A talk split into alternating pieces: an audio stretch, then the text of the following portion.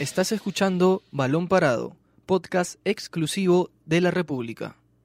Hola amigos de Balón Parado, yo soy Diego Zanati y les doy la bienvenida a un nuevo episodio. Yo soy José Miguel Bertis. Yo soy Diego Sotomayor. Y yo soy Luis Imaño y vamos a hablar el día de hoy sobre la previa de lo que será el encuentro entre Alianza Lima y Sporting Cristal y la preparación de la selección peruana con miras a los Juegos Panamericanos.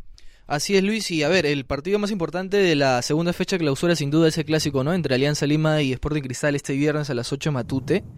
Y yo quería saber eh, las opiniones de ustedes, quién para ustedes llega como favorito o quién cree que tenga ventaja o en todo caso en estos partidos eso de que del que tiene la chapa favorito no, no aplica, ¿no? Que acá todo se decide en la cancha. Bueno, yo, yo creo que en, en, este duelo, que en los últimos años ha sido, ha sido un duelo picante, ha sido un duelo emocionante, eh, no creo que sea igual a lo que se dio el año pasado, donde la superioridad de Sporting Cristal fue clara, además de que contaban con un delantero que se coronó campeón, goleador del, del descentralizado del 2018, que fue Manuel Herrera. Yo creo que ambos equipos vienen parejos.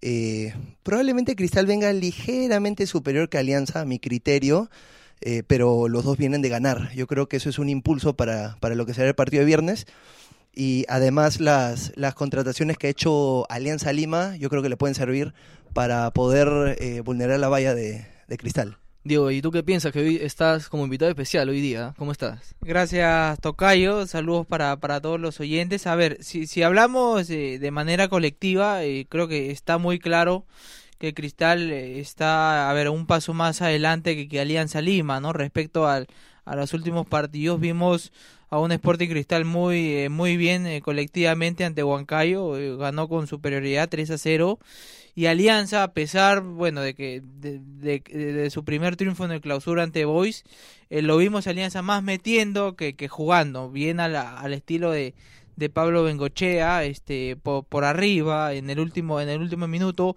Ganó con justicia sí ganó con justicia porque fue superior a Boys, pero lo terminó metiendo al conjunto rosado. En cambio, si analizamos la, la victoria de Cristal, ellos, eh, digamos, eh, tuvieron un triunfo, eh, digamos, bastante justos eh, en lo colectivo, en el juego. Ya sabemos lo que puede aportar Cristal, más aún con la baja de, de Manuel Herrera, y hace, y hace pocos minutos Pablo Bengochea ya lo, lo dijo en conferencia de prensa en el, en el Ventín este Cristal es uno de los equipos más, más competitivos y más, eh, digamos, más duro de, de, la presente temporada. Entonces, eh, digamos, pero al margen de todo vamos a ver creo que un buen espectáculo en Matute. Esperemos que, que, no, que no haya um, ninguna clase de disturbios. Ya se, ya se comunicó que, que, que el partido va a ser con una sola hinchada, pero esperemos también que este partido este no sea digamos eh, motivo de, una trifulga de, la gente de Alianza Lima porque hemos visto que creo que las barras están divididas y entre ellos mismos generan generan trifulga sí sí ha pasado varios, en varias ocasiones eso este eh, disputas eh, conflictos entre varias facciones de la barra de Alianza. Eh, ahora a mí a mí me causa sorpresa un poco bueno también seguro es de cara a lo que lo, de lo que viene para Cristal es que un, un, partido como este, Alianza Cristal, se lleve a cabo el viernes a las 8 de la noche, ¿no es cierto? Cuando generalmente sería más atractivo un, un sábado o tal vez un domingo en la tarde. Alianza pidió que se, que se cambie el partido para el sábado, pero sin embargo creo que en la en la en la asociación ya ya tenía pactada esa fecha, entonces por eso que no que no se hizo eh, ningún cambio. Claro, con el partido de, de Cristal en, en Sudamericana, con el club este es Zulia, ¿no? Mira, yo, los dos equipos vienen, o sea, de ganar. Eh, a Alianza le costó un poco más contra Boys porque los primeros, los primeros minutos Boys salió, encontró el gol rápidamente y por ahí que se falló una Rosel, creo que iba a ser el 2-0. Un palo. Un palo también. Un palo también. Entonces me parece que ahorita colectivamente llega mejor eh, Cristal que Alianza porque Bengochea ha estado practicando con el equipo durante varios partidos, pero Vivas ya tiene más partidos encima, tiene una sudamericana que está bien en esa competición. Me parece que va a ser no va a ser el mismo duelo del año pasado que quedó 4-1 en Matute y uno antes que empataron 2 a 2 y, y se suspendió los últimos 30 minutos sí. por incidencias en el estadio, pero me parece que un ligera superioridad tiene Cristal sobre Alianza en estos momentos, teniendo en cuenta que Palacios viene un- de un hack trick, o sea, la ofensiva está funcionando en, en, en Cristal. Y Herrera está lesionado. Y exacto, y bueno, y, Y- con y el va a tener va a tener la vuelta, perdón, este va a tener la vuelta de, de, de Christopher González. Correcto. también. También, también como canchita, Ol- Vivas también ya confirmó en conferencia de prensa que Olivares va a estar en la banca, no titular porque no tiene, todavía no está al ritmo, pero sí confirmó que va a estar en la, en la cancha como suplente y posiblemente pueda, pueda jugar y ratificó esto o hizo hincapié en eso de que ahora Cristal tiene más pelea arriba, está Palacios, está el chico Gallardo y ahora está Olivares, Y- que y- le da más opciones también al entrenador. Pero Diego, perdón que perdón este Luis. Olivares viene una temporada con el Vitoria Guimaraes donde solamente ha jugado creo que 14 partidos, de los cuales solo completó uno 90 minutos.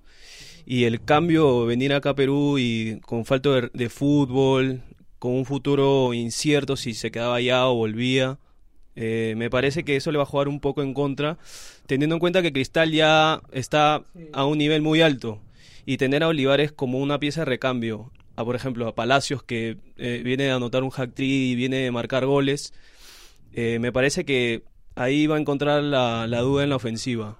Sí, va a, te- Eh, va a tener que llevarlo de a pocos para que no sufra alguna, alguna lesión de gravedad, ya que obviamente cuando, cuando estás de para, cuando no juegas mucho y después de mucho tiempo, si lo lanzas al ruedo desde el inicio puede, puede pasar algo grave. A ver, si hablamos de, a ver, del tema de, de Olivares y, y seguro acá cada uno va a tener su opinión. Para mí Olivares eh, es en, en Cristal es una incorporación más no un refuerzo. ¿Por qué? Porque eh, Olivares cuando se va eh, del año pasado, bueno, se va este año, en- Este año. en, enero Sí. de Cristal, eh, no se va a lo grande, no se va como por ejemplo como Gabriel Costa, no, se va como todavía una una promesa que en un futuro puede dar. Entonces, si ha llegado Olivares, o sea, si ha llegado estuvo en, Victoria en Portugal, Correcto. Este, o sea, si, si, ha, si ha regresado al fútbol, pero no es porque quizás no le fue tan bien allá. Entonces, eh, me parece que más que un refuerzo es, eh, es una incorporación y creo que Vivas lo tiene en cuenta, lo tiene, tiene en cuenta este detalle que, que les estoy exponiendo, por ello que no, no hay de repente por ahí tantas expectativas como para que, wow, pueda ser el, el delantero que tanto busca Cristal, ¿no? Pero sí, sí, de que de todas maneras va a aportar, va a aportar, pero creo que eh, le va por ahí costar un poco, un poco de tiempo para, para volver a, a su ritmo. Sí, sí, le va, va a tener un poco de tiempo para adaptarse. Ahora, va, va a necesitar todos los aportes necesarios vivas, ya que estamos hablando de un equipo que, primero, salió campeón nacional el año pasado. Segundo, peleó la apertura hasta el final, quedando segundo a cuatro puntos de binacional.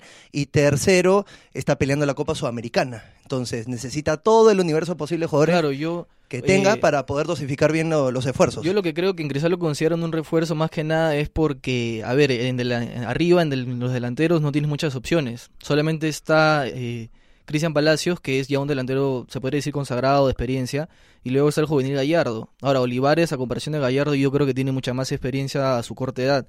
Creo que quizás por ese lado, ahí en Tienda Celeste lo ven como un refuerzo. Y también para no de alguna manera gastar eh, a Palacios, ¿no? Al uruguayo, porque está jugando todo, casi todos los partidos titular y todavía estamos a mitad de año. Falta todavía que se definan muchas cosas. Igualmente, así como en Cristal, estamos hablando de los jales y de las novedades que podría haber. En Alianza también podrían haber novedades porque ya llegó el segundo delantero que pidió Bengochea, ¿no? Que es Federico Federico eh, Rodríguez. Rodríguez, Sí. así es, el Federico Rodríguez y están trabajando, según tengo entendido, de que para que su transfer llegue, apresuren la llegada de su transfer y pueda jugar, aunque sea unos minutos el viernes. sí, Y sí. junto con Rocky Balboa, ¿no? Quien ya debutó contra Sport Y Boys. Bengochea ya lo dijo en conferencia que am- ambos jugadores pueden jugar juntos. O sea, no es que por ahí No es uno, que choquen. uno- exacto, uno eh, juegue titular y el otro la banca. Van a haber partidos que, que Bengochea los podrá lanzar a los dos al campo. Sí, asimismo no se podía evitar esa pregunta de, de si era considerado una revancha este, este partido contra Cristal por lo que sucedió en las, en las dos finales del, del descentralizado y Bengochea dijo que no.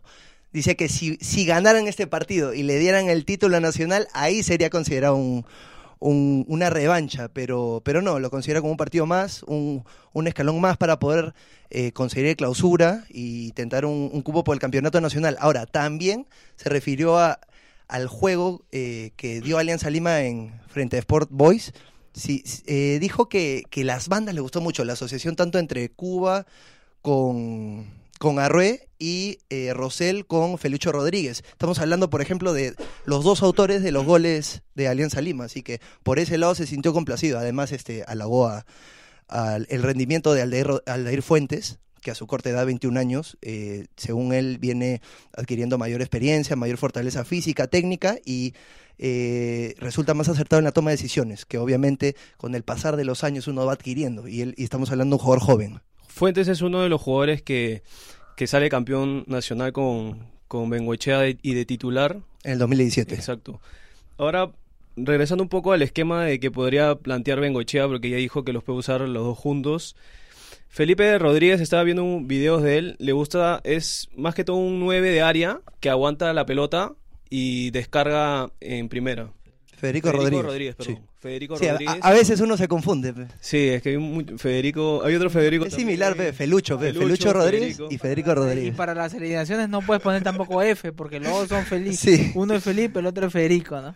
Entonces, ya dicho, ya dijo que los, los puede usar a los dos juntos. Acá yo tengo unos números de, de los dos. Vienen de jugar cada uno Libertadores con Danubio y eh, el Rocky Balboa viene a jugar este Sudamericana con Antofagasta.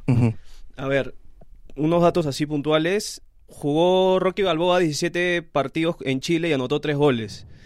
Y jugó Sudamericana contra Fluminense donde quedaron eliminados. Y Federico Rodríguez jugó, disputó dos temporadas en Danubio y en 37, pa- 37 partidos anotó 9 goles. Esta temporada solamente marcó 2 y la temporada pasada 7.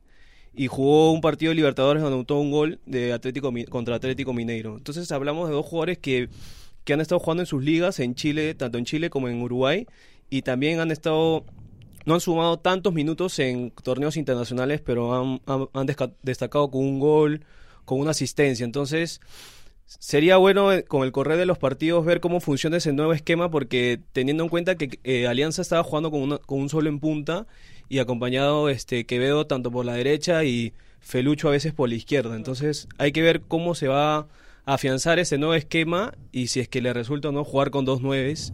Prácticamente son dos nueves, ¿no? Si hay, a ver, si, si hay, a ver, yo en particular, o sea, más allá de, de que Bengochea ho- hoy dijo de que tranquilamente puede utilizar a, a los dos nueves, a los dos, a los dos uruguayos eh, de titular, yo creo que para este partido no creo que cambie mucho de, eh, el plantel, eh, el 11, porque porque va a tener la vuelta de, de Kevin Quevedo. Entonces, a ver, si Kevin Quevedo está eh, de, de- de acuerdo al esquema que planteó Alianza Lima ante Boys, el que tendría que salir eh, va a ser este Luis Cachito Ramírez, Sí. ¿no? Y ponerlo a Quevedo derecha, Felucho por la izquierda y el 9 a- ahí sí, no sé si va a ser Balboa o va a ser el, el, el otro este, Rodríguez.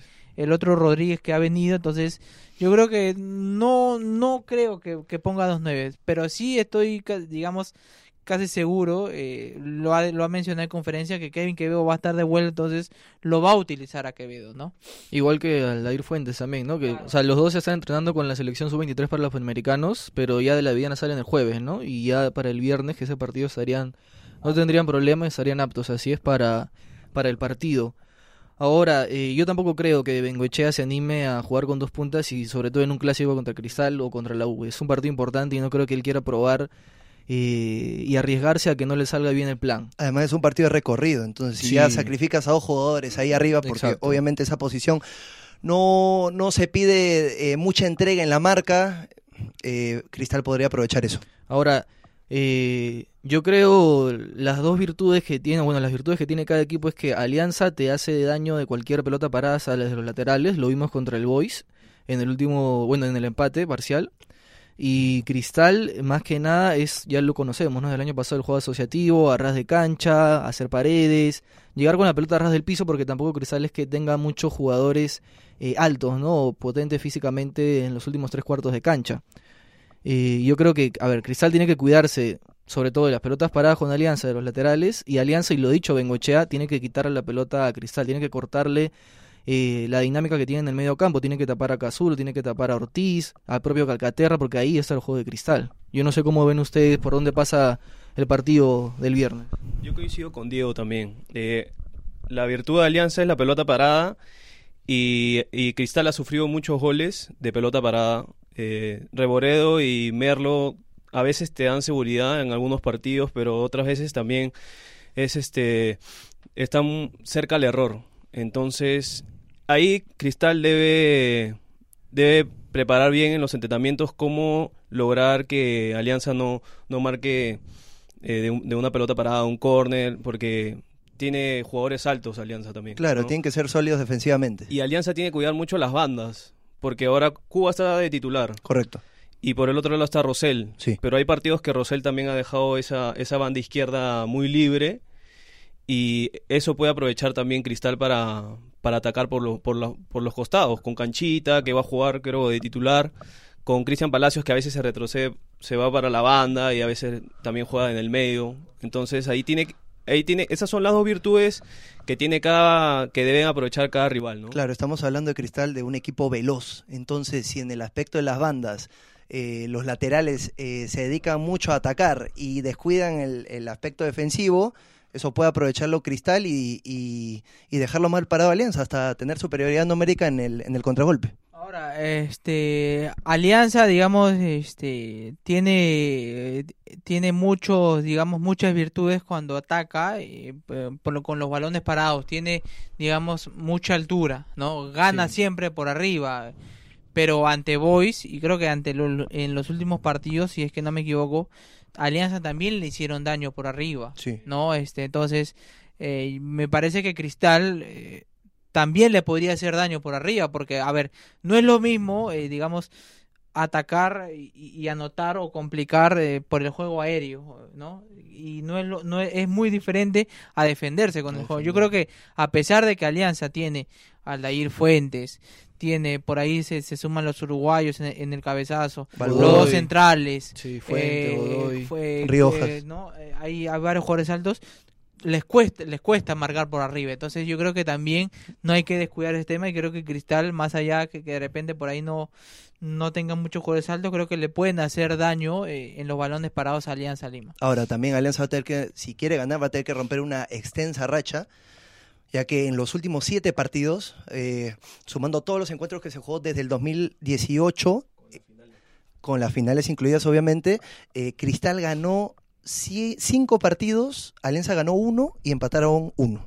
Entonces es un es un registro poco alentador ojo- para, para Alianza Lima. Y ojo que Vivas está invicto contra Alianza, dirigiendo Cristal. No Claro. sabe lo que es perder tampoco, creo que en cuatro partidos no, no conoce la derrota.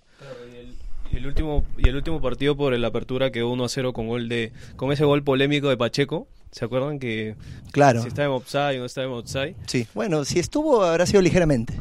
Sí, igualmente ya con el transcurrir de los días vamos a seguir informando sobre los últimos detalles y novedades de este clásico del torneo clausura, pero ahora ya, antes de ir culminando el programa, eh, vamos a hablar un poquito de la selección sub-23 que continúa los entrenamientos en la Videna bajo el mando de Norberto Solano.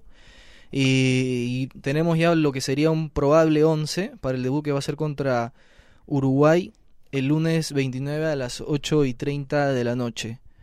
A ver, les leo rápidamente. A ver, sería en el arco Cáceda, Rabanal, Aldair Fuentes, Gianfranco Chávez, Carlos Huerto, Giving, Pretel, los dos de recuperación. Arriba va a estar Quevedo, Yamir Oliva, Andy Polar y como referencia en ataque sería Mauricio Montes. Ahora, estamos hablando de jugadores que en verdad tienen experiencia en primera división y a pesar de su corta edad, como tú lo has dicho, como, como Cáceda, como Givín, como el mismo Polar, que fue la, la revelación en la apertura de este año. No, a ver, es un equipo que creo que, digamos, eh, tiene experiencia, más allá de ser de repente por ahí a- algunos algunos chicos, yo creo que este este cuadro que, que tiene algunos al- algunos jugadores de repente con, con- con- con menores de edad, este tiene experiencia, sabe saben lo que es por ejemplo, jugar en altura, sabe lo que es jugar eh, en el llano, eh, eh, en el calor, en el frío, o sea, Y los digamos, escenarios también. Tienen, tienen, tienen experiencia, entonces yo creo que va a ser muy, muy productivo lo que, lo que quiere hacer Norberto Solano con esta selección, porque creo que, a ver, más allá, más allá de, de, de cualquier aspecto, creo que hoy en día, con esta sub-23, Norberto Solano tiene, tiene digamos tiene material para, para explotar todo lo que todo, todo lo que se puede ver en la selección peruana. Claro, y además de contar con un equipo con experiencia, con jugadores jóvenes y también con experiencia, también ha incluido jugadores de divisiones menores, como ha sido el caso de Yurel Celi, que, que fue uno de los, de, lo- de los mejores jugadores en la selección peruana del sudamericano. Lo que siempre le voy a reclamar a Solano es por qué no convocó a, a Cabello de, de Cantolao. Sí, sí, eso también podría Pero ser bueno, un, un tema tema, discutir. sí, sí, claro. claro. también ya depende, de, depende del mismo entrenador. Pero también esta selección puede servir para buscar variantes para lo que será la Copa América y también las eliminatorias del Claro, 2020. va, va a servir, sobre todo, a ver, yo personalmente, yo veo que, que, que le va a servir a, a Gareca para, para ver a Andy Polar, porque no, depende por ahí para ver a para darle continuidad a Cáceres, que no juega, que, que no es ti- que no es titular en la selección. Claro. Va a servir por ahí como para este para ver a, a- a los chicos este Oliva y, Ajá. y Giving, A ¿no? Kevin Quevedo también. Claro, Kevin Quevedo también, o sea, este, no solo se trata de, de, de ya, de ver promesas para, para, para más adelante, sino eh, Gare- esto le va a servir a Gareca también para, para ver en qué nivel están los, los, los demás chicos ahí, a- en un torneo a nivel internacional. Para- Y, y esta clase de convocatorias no solo sirve para, obviamente, disputar un torneo importante como los Juegos Panamericanos, porque es un torneo importante, sino también para concientizar a esos jugadores que el, la- el comando técnico, Gareca, Ñol, todos lo tienen en cuenta y para que puedan direccionarse, orientarse por un buen camino y así ser convocados en el futuro. Esta sub-23 también le va a servir para, para ver a Gianfranco Chávez, que lo tuvo en la lista de 40 para la Copa América, a Pretel, que no jugó un partido en la Copa América y está en la sub-23, a Quevedo, que viene de ser, este año es su, su año con más de 10 goles, en Alianza, el más goleador, para ver aquí más a a- Fuentes. a Fuentes, que también es titular en Alianza. Y va evolucionando, Y, va evolucionando, lo dijo Bengochea, para ver a Cáceres, que tampoco no ha estado sumando minutos. Entonces, hay varios puntos, o sea, uno en el arco, uno en la defensa, en ofensiva, al medio campo. Entonces son, son piezas que pueden servir más adelante en la selección peruana y este es un, una medida para, para chequear si es que cómo van, cómo llegan y cómo es que terminan el campeonato, ¿no? Son tres fechas, Uruguay, Honduras, Jamaica, y para ver en, en qué condiciones termina y, y si pueden ser cambios a futuro en la selección. En la selección. Sí, coincido, coincido con eso, José Miguel. Igualmente ahora ya nosotros estamos llegando a la parte final del, del programa de hoy de Balón Parado. Recuerden que lo pueden seguir y encontrar por todas las plataformas de la República. Y agradecer a, a Diego Sotomayor por, por la presencia hoy día. Espero que nos acompañes en programas más, más, más adelante. Las puertas están abiertas. Eh, No, no, agradecer a ustedes por la por la invitación y, y estamos a la, a la orden para, para cuando gusten. Qué bueno, Diego. Ahora sí, eh, esto ha sido todo en Balón Parado. Yo soy Diego Sanata. Yo, José Miguel Bertis. El que habla Diego Sotomayor, el invitado. Y yo, Luis Imaña, Ya nos reencontramos en una siguiente edición. Hasta luego. Esto fue Balón Parado, podcast exclusivo de la República.